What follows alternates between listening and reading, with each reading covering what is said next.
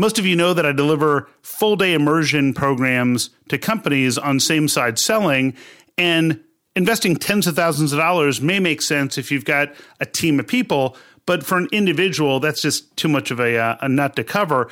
And so we offer same-side selling immersion programs, the full-day program, in various cities around the country during the year, and there's one upcoming on May 9th in Wilmington, Delaware. You can learn more at ianaltman.com. It's a small group. We always cap them at 40 people, so you're never going to have more than 40 people. Very individualized attention, and I hope to see you there. We're joined today by Mark Jeffries. Mark is a brilliant individual. I met him when we were both speaking at an event. He was actually moderating an event and is one of the best moderators I've ever seen. This is a guy who is often dubbed the Matt Lauer of the event world. He's interviewed people like Serena Williams, recently Will Smith, Captain Sully Sullenberger, Richard Branson. I mean, he's just a rock star in this space, and also does a lot of work in keynotes in the area of influence and selling. We're going to specifically speak about the key mistakes that people make when pitching their ideas and telling stories and how they should do those better. And we'll talk about this concept that he shares of the brains of influence, which is a mnemonic that helps you focus on the things that generate the best results when it comes to influence. Absolutely brilliant stuff. You're going to take a ton of notes as I did. You're going to love this discussion with Mark Jeffries. Mark Jeffries, welcome to the program. Thank you so much. I'm deeply honored, Ian Altman, to be here. Well, and it's one of these things where you and I met at an event where you were moderating and I was speaking. And of course, when I look at most events, they say, we've got a moderator, and I think, oh, dear God, this isn't going to be good. And then I saw you, and I thought, wow, I am so glad that I'm not doing this, and that someone like you who, I mean, I see you interviewing Will Smith, Captain Sully, I mean, Richard Branson. I mean, you get to interview some of the greatest minds out there, or at least some of the greatest celebrities, right? Right. And a lot of business people who you've never heard of. And I will get off the stage at the end of 45 minutes with them. And I think that was incredible. I learned so much. I say to a lot of my clients that my job, because half of what I do is the hosting. Yep. One of my clients once referred to me as the Matt Lauer of the event world. I said, I'll take that. That's good. I'm going to use that.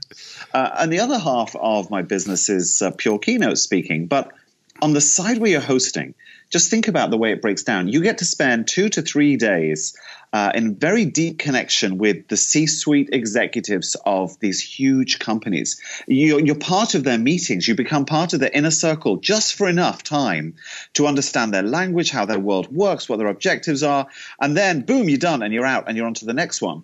So for me, it's just like an NBA that never ends. And it's so fascinating. Two things fascinate me. One is how everyone's language within their own business is completely different. But two is how their challenges and everything they have to deal with, it's the same. It doesn't matter whether you're IT, pharmacy type companies, whether you're in marketing or in any type of politics, everyone faces the same challenge.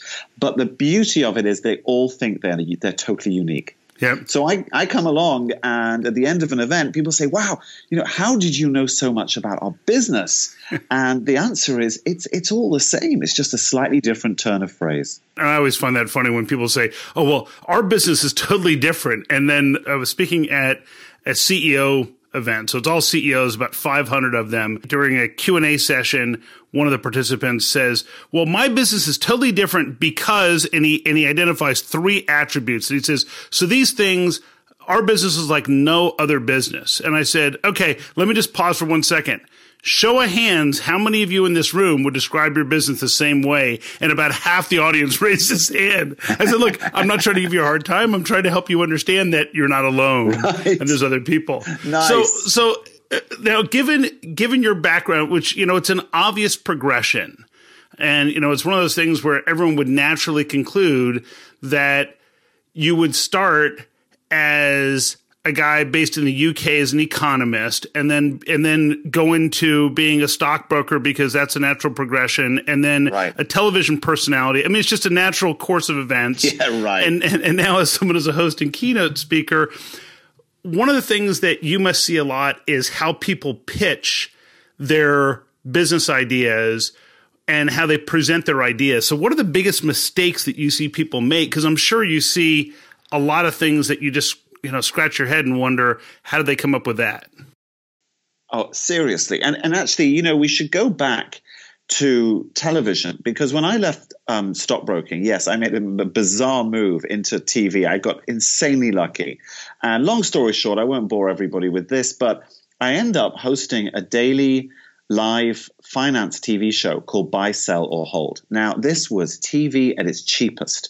We had some venture capital backing. They started a TV channel called the Money Channel, and the whole idea was they put all the money into the studio, into the background, into some very fancy equipment, and we had to fill time because there was pretty much no money left. So my show was 3 hours every day, and it was just interview after interview after interview. A couple of regulars who would cover what was going on in the markets, and then interview. So the producers that worked really hard on the show had to bring in these interesting guests. And the guests typically were business people, people who are running organizations or who perhaps were bringing a new idea or innovation to market. They all wanted airtime, didn't matter what the TV channel was, and they ended up on the sofa right next to me. And as I just labored through day after day of these interviews, I started to become fascinated by how some of these people that were my guests had this incredible charisma. The way they spoke was very compelling, and they'd share an idea with you that you'd not just think about while they were sat there, but after they left the studio and maybe that night and the following day, you'd still think about it. And then there was the opposite. And Ian, I know you and I have met people like this. While they're talking to you, you forget they exist. They're still right next to you, and you've already forgotten them. And I was fast, and I thought to myself, is this something we're born with, or is it something we can grow and develop and nurture and improve? Well, obviously, you know where I'm going with this. Of course, we can all improve the way we communicate and how we pitch and how we present ourselves, even the best of us. And we all know people who are absolutely fantastic at it, but everybody can take it up a notch or two. So what are some of the attributes that you saw for the ones that didn't work? And of course, right, my audience, as you say this, is going to cringe a little bit, but it's okay, because Mark, I guarantee, is also going to show you how you should do it. So first, let's talk about what doesn't work. So, this is a long list, but, I'll go random and I'll go rogue. First of all, and I think this is the most important piece, really, it's when you're presenting your idea or you're telling someone your story, you forget about them. This is the mistake. You completely ignore them, their world, their perspective, and you tell your story, you pitch your idea from your own perspective, like you live in this little perfect bubble where everything works out just the way you planned, and everybody's going to want to buy your idea because you think it's great.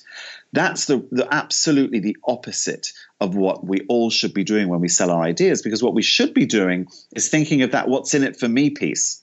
The person in front of you has their own world. They're immersed in their world. They have their problems, their challenges, they have their deadlines.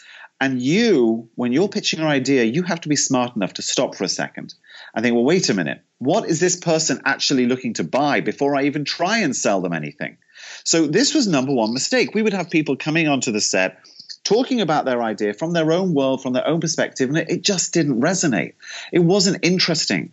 But as soon as they would turn it around and they'd say, your viewers are currently probably looking for the best investment and idea they can get. They've been sold a whole lot of crap over the years. Let me tell you why this is something that will change their world. Now people are listening. Sure. Because you're telling the story from their perspective.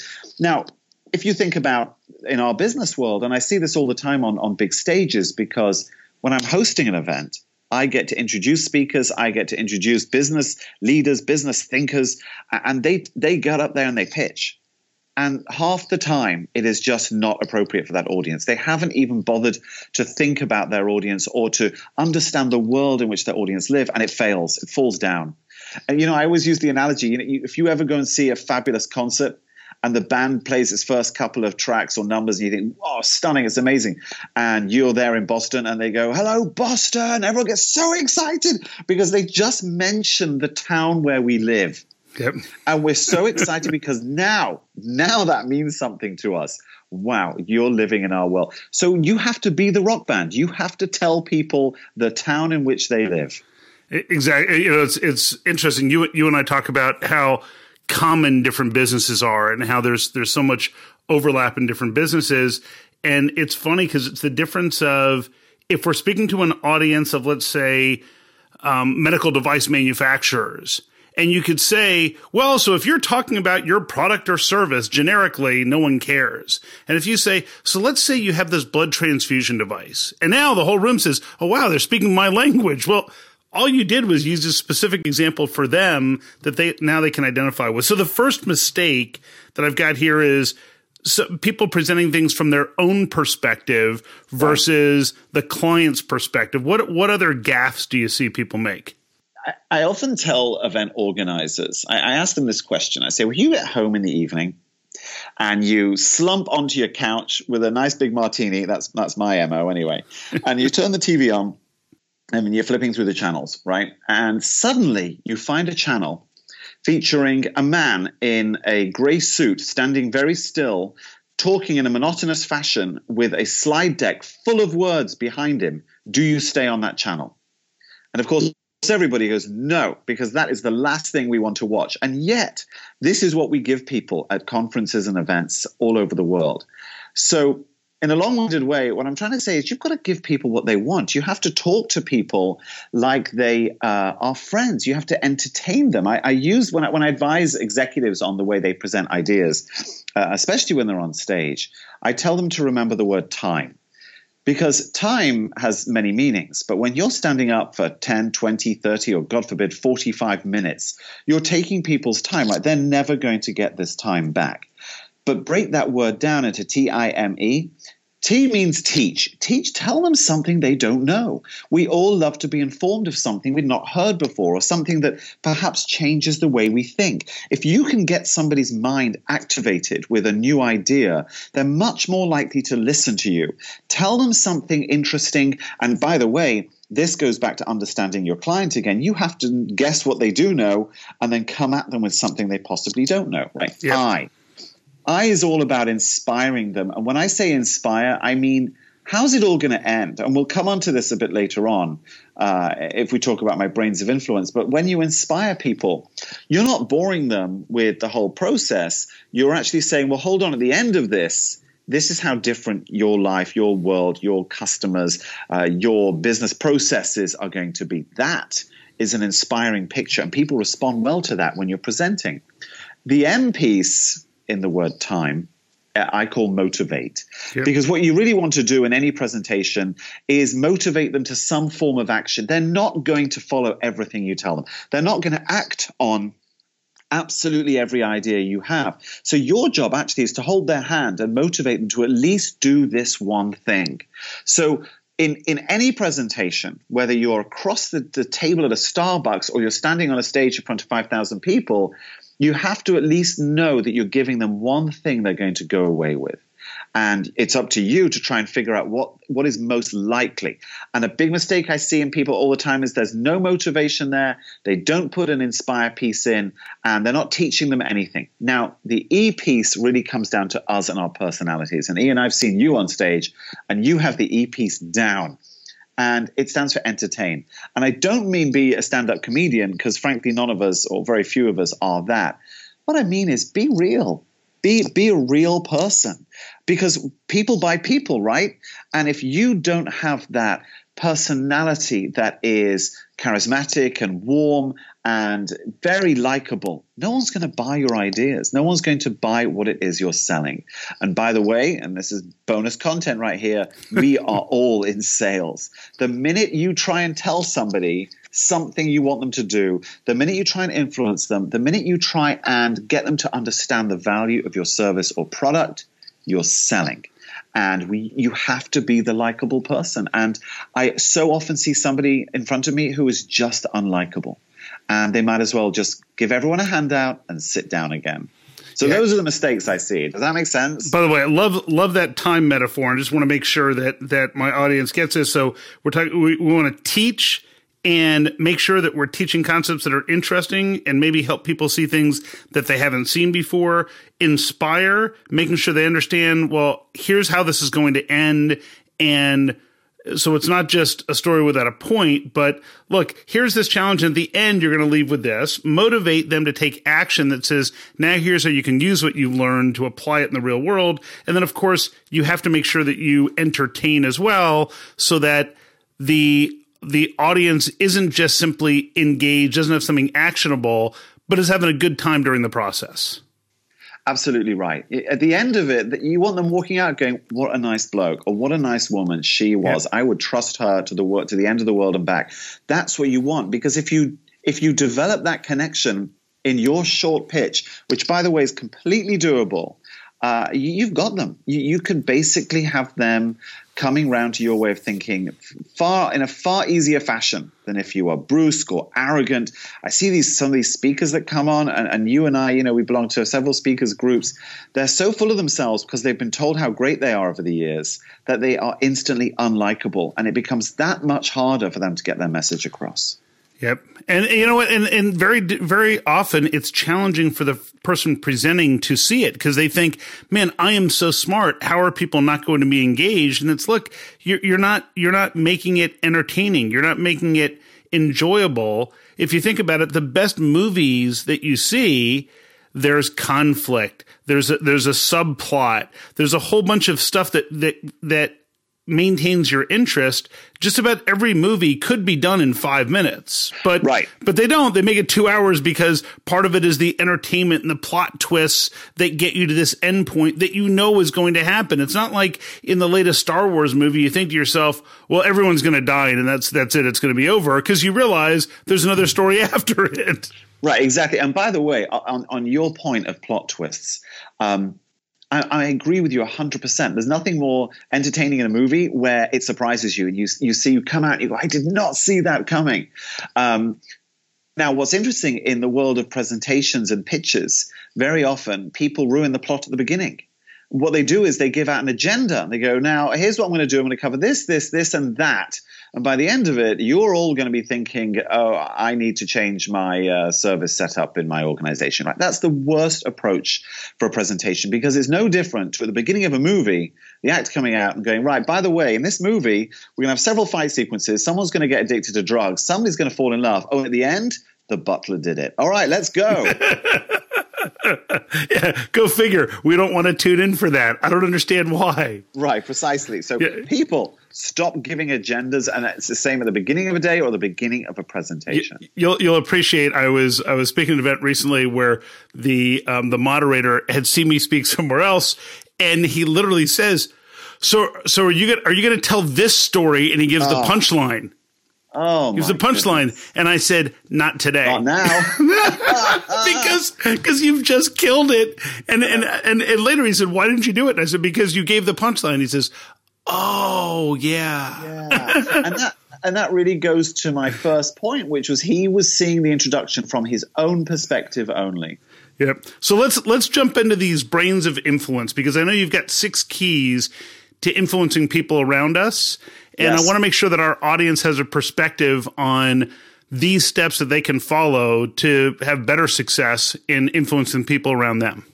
Right. And while you've got the first challenge of being, a great presenter or coming across in a very likable way when you're pitching, at the same time, you need to consider these brains of influence, because, people are very different and they all respond to very different psychological cues, if you will. And I figured out 6 very different psychological areas that are really smart ways to influence people. And by the way, before I get into brains, there was one other aspect of an audience. If you've got 3 people in front of you, or 300 or 3,000, and I did not come up with this. Someone told me this, but I've completely stolen it, and it's mine now. Those people always split into 3 groups. And I love this because it is consistent every time. And you have to consider this, especially when you're dealing with the brains of influence, because people come at you from three different angles. Your audience is either made up of the group learners, vacationers, or prisoners. And you can tell just by looking at them. Right, the learners, they're at the front row. They've got notepads or iPads out there ready to learn from you. They can't wait to pick up something to take away. The vacationers are leaning back. Yeah, they're kind of relaxed looking. It's better than a day in the office. And the prisoners, arms crossed, eyes rolling, they already hate you. That's your audience. And your job, of course, is give the learners what they came for. Show the vacationers that they're not on holiday, and at least get the prisoners to uncross their arms. If you can do that, you're winning. And then you can start thinking about this brains of influence. So I'll step through it, and I'll stop after each one in case you want to dig deeper. Oh, please. But B stands for bridging. And bridging is all about the social proof form of influence. And it really does appeal to those very social people, people who are endlessly on Facebook, who are always out with colleagues, friends, they're golfing, they're at conferences. People that love to connect are the bridgers. And the way to create a bridge that benefits you is to find someone who is very well connected. Have them enjoy the benefit and value of your product or service, and then have them go tell the story, because they will. We always love to tell stories about products that we love. I was in a restaurant in Dallas once, Al Benet's, best steak restaurant in Dallas, by the way. And I'm at the bar and I'm chatting. Sometimes I'm chatty, sometimes I'm very reclusive. And I don't know how we got onto the subject of car rental. I was whinging about Hertz. And these guys said, oh, you've got to try this company, Silver Car. It's amazing. They're all Audis, blah, blah, blah. I said, do you guys work for them? No, we just love it. Right? That moment of passion, that was the bridge. And I trusted them far more, by the way, than I would trust an advert in a paper or online, a banner ad that says, try Silver Car. It's amazing. I'd be like, yeah, whatever. Right. That's bridging. When you hear it from someone that you trust because they're a friend or they have no axe to grind. And the interesting part is, even if that third party person isn't someone you already know, if you think about it, the way people's behavior as consumers exhibits itself in, let's say, Amazon is one of your friends could say to you, oh, you should get this product. It's a good product. But if 113 people you've never met before gave it 5 stars, now you find it credible. And so one of the things I often explain to people is, look, I can say to you, oh, this would be great for you. Or I can say, my clients tell me that this works really well for them, but I don't know if it'll work well for you. And even if you're the one carrying the message, the fact that you're saying, here's what my clients say, that third-party reference actually creates a little more credibility than if you had said, oh, our products and services are great.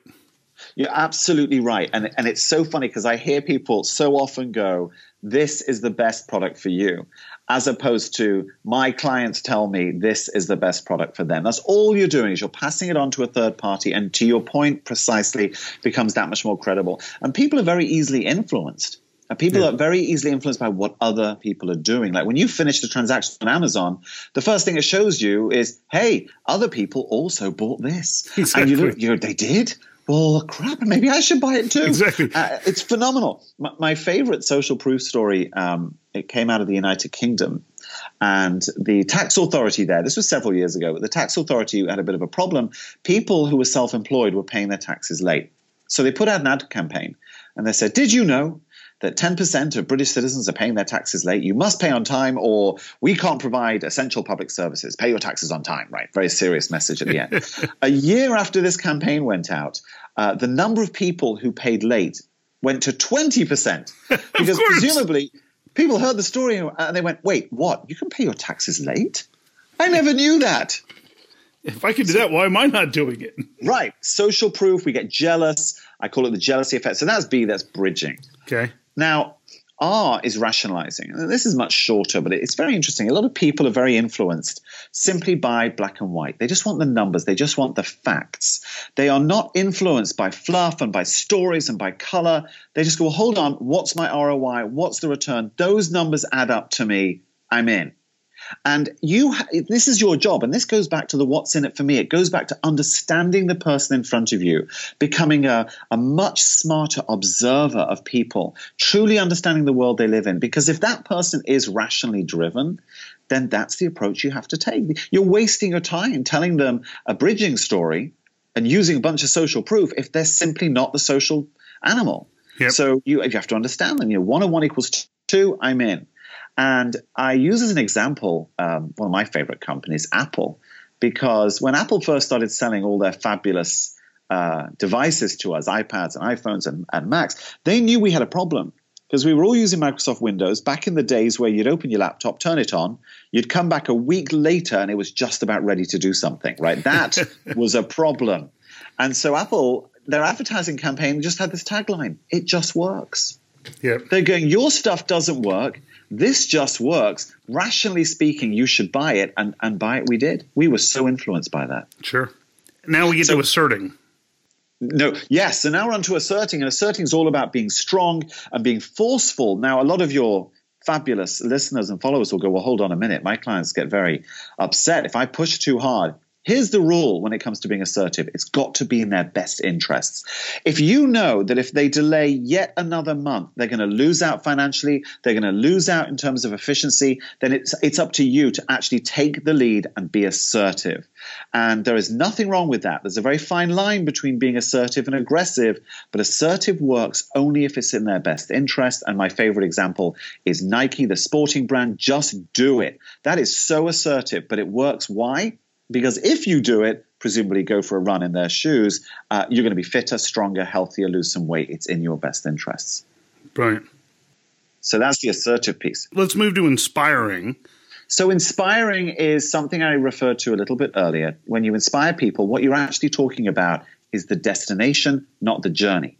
These are people, and we all know them, who get bored by the minutiae. They don't want to know about the process and how it's all going to get delivered over what time period. No, no, no. How's this going to end? What's my world going to look like at the end of this? And you have to understand those people because they are driven by the destination, not the journey. And my favorite analogy on this is when people go and buy a drill in Home Depot or B&Q for your British listeners. What they're interested in is not the motor or the dust that falls onto the floor or all the different bits. They just want a hole in the wall. That's the destination. And so you, in many ways, are the journey, but you have to sell the destination. And that's what I mean by inspire. And the fitness companies are a great example of this. They always show you pictures of very fit, very chiseled people, typically after the holidays when you feel bloated. And they're saying to you, don't you want to look like this? What they don't show you is all the uncomfortable sweating and the early mornings and the giving up and the waiting for a machine to become available. No, that's the journey. They just show you the destination. Sure. And by the way, there's research that I've done in how people make and improve decisions that's completely aligned with this. So I run people through an exercise where I ask a senior executive, look, someone on your team comes to you. They want to buy this arbitrary product or service. I call it a Gazettenblatt. And nice. It costs $20,000. It takes the vendor 45 days to implement it, requires no resources on your part whatsoever, and they give a 10-year guarantee. What are the questions you have to get answered to be comfortable either approving or denying this request that came from one of your employees?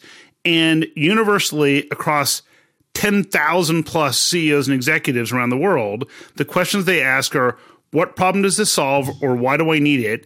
And then what's the likely outcome or result? So if you think about it, what problems this solved comes back to the bridging or the third-party stories.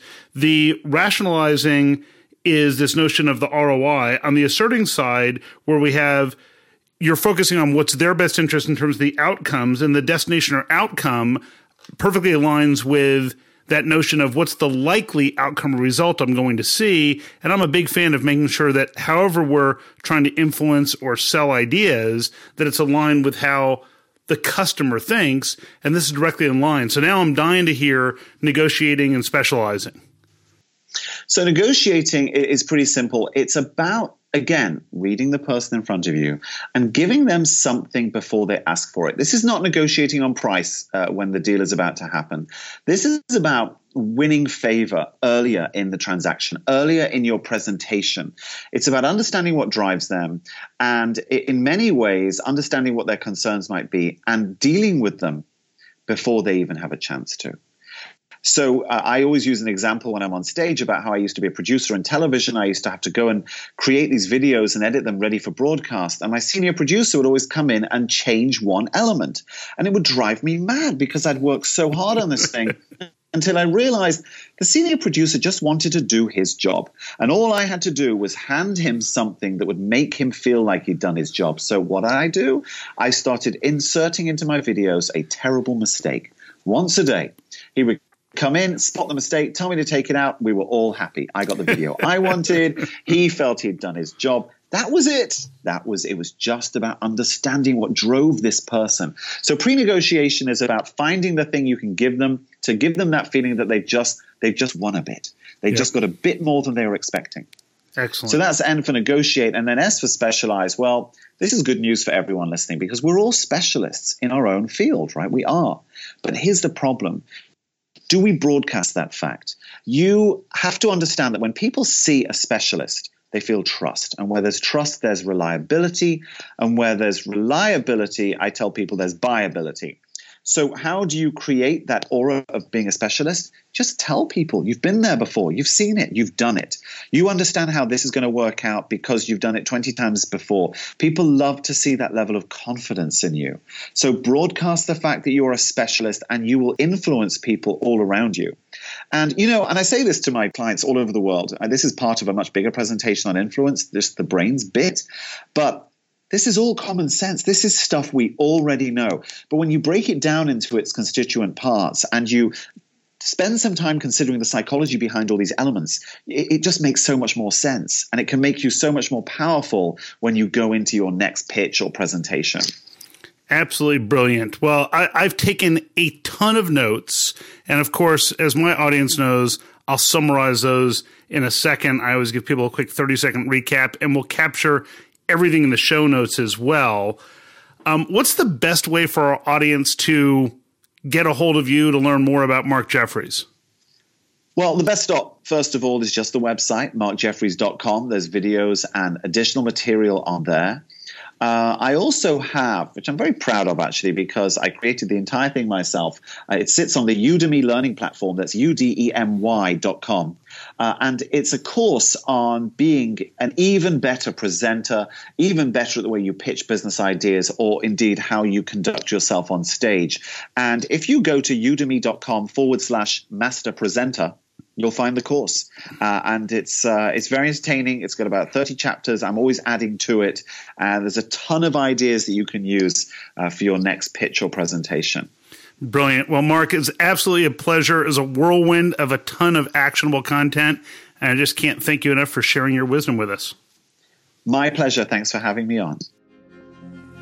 Man, I could talk to Mark for hours. He's just got such a great gift for sharing inspiring messages. Let me give you a quick 30-second recap of the key information I think you can take away and use in your business right away.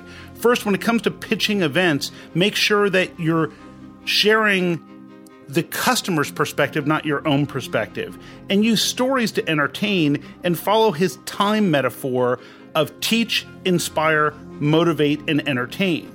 Then when it comes to influence, we want to use the brains of influence. So we want to bridge through social proof. We want to rationalize by making sure that we clearly illustrate the ROI and the facts.